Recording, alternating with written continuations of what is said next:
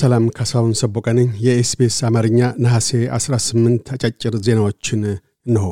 ዓለም አቀፍ ትብብር ለኢትዮጵያ መብት የጠቅላይ ሚኒስትር አብይ አህመድ አስተዳደር ታንኮች፣ ተዋጊ አውሮፕላኖች፣ ድሮኖችና ሌሎች ከባድ መሳሪያዎችን አክሎ ወደ አማራ ክልል በማዝመት ከሚያደርሳቸው ጥቃቶች በአስቸኳይ እንዲገታ ሲል ኦገስት ሃያ ሁለት ባወጣው መግለጫ ጠየቀ። መግለጫው አያይዞም የሰብአዊ መብቶች ድርጅቱ ባለፈው ሳምንት ሃያ ስድስት ሰላማዊ ሰዎች ፍኖተ ሰላም ውስጥ ብቻ በአየር ጥቃት ህይወታቸው እንዳለፈ ጠቅሶ ታንኮች በጎንደርና ባህር ዳር ከተሞች እንደሚናኙ፣ ሰላማዊ ሰዎች በጥቃት ኢላማነት እንደሚገደሉ፣ በገዳማት ቤተክርስቲያናትና ታሪካዊ ግንቦችና በሌሎችም ህንጻዎች ላይ ተኩሶች የተከፈቱ መሆኑን ለዓለም አቀፉ ማህበረሰብ ማስረዳቱን አስታውቋል። ይህ በእንዲህ እንዳለም ሰሞኑን ባወጣው መግለጫ ኢትዮጵያ መንግስት በአማራ ክልል በኢትዮጵያ ብሔራዊ መከላከያ ኃይልና በአካባቢው ታጣቂ ፋኖ ሚሊሺያ መካከል እየተካሄደ ያለውን የትጥቅ ፍጥጫዎች ተከትሎ የተከሰቱ ጅምላ ሰብአዊ መብቶች ጥሰቶችን የሚያመላክቱ ሪፖርቶችን ለመመርመር እንዲያስችል ነፃና ገለልተኛ ለሆኑ መርማሪዎችና ሚዲያ ተደራሽነት እንዲኖራቸው እንዲያስችል ሲል ጠይቋል። መግለጫው አክሎም በርካታ የብዙሃን መገናኛ ሪፖርቶች በአየር ጥቃቶች ሳቢያ ያለ ሰላማዊ ሰዎች ህይወት መቀጠፉን እንደዘገቡ አመላክቶ አምነስቲ ኢንተርናሽናልም በፍኖተ ሰላም፣ ባህር ዳርና ሸዋሮቢት የጅምላ ግድያዎችና ህልፈተ ህይወቶች መድረሳቸውን የሚገልጡ አቤቱታዎች እንደደረሱት አስታውቋል። የሩሲያ ሲቪል ባለስልጣን የቅጥረኛ ወታደራዊ ቡድን ዋግነር መሪ የቪግኒ ፕሪጎዥን ሳፍሮበት የነበረው ጄት ተከስክሶ የሁሉም ተሳፋሪዎች ህይወት ማለፉን አስታወቀ።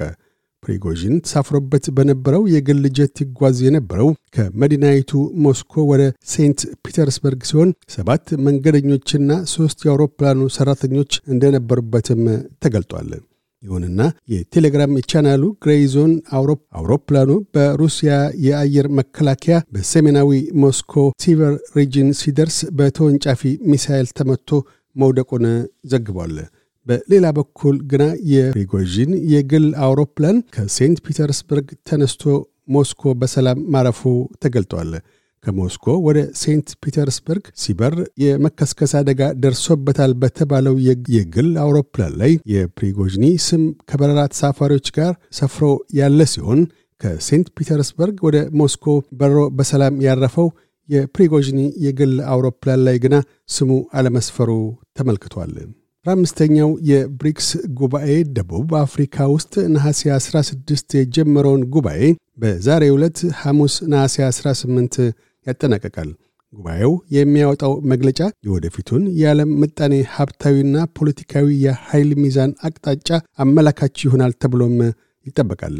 አስተናጋጇ ደቡብ አፍሪካ የስልሳ አገራት መሪዎችን ለጉባኤ ታዳሚነት የጋበዘ ሲሆን ከዚያም ውስጥ የኢትዮጵያን ጠቅላይ ሚኒስትር አብይ አህመድና የኤርትራውን ፕሬዚደንት ኢሳያስ አፈወርቂ ጨምሮ ሰላሳ ያህል የአፍሪካ መሪዎች ተጋብዘዋል። ጠቅላይ ሚኒስትር አብይ አህመድ በጉባኤው የጎንዮሽ ስብሰባ ከቻይናው ሺ ጂንፒንግ ጋር ተገናኝተው ባካሄዱት ውይይት ብሔራዊ ልማቶችን ለማካሄድ ቻይና በ2023-24 ያለውን የኢትዮጵያ ዕዳ ክፍያ እንደምታዘገይ፣ ሰላም፣ የመልሶ ግንባታ፣ መዋለ ንዋይና የንግድ ትስስሮች በአጀንዳነት ተመክሮባቸዋል።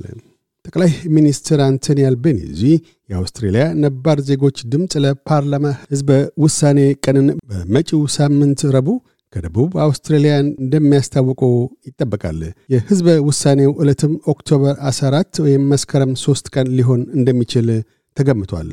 ፖድካስቶችን ለማድመጥ ኤስቢኤስ አምሃሪክን ይከተሉ ወይም ኤስቢኤስ ዶት ኮም ዶት ኤዩ ስላሽ አምሃሪክ ድረገጽን ይጎብኙ።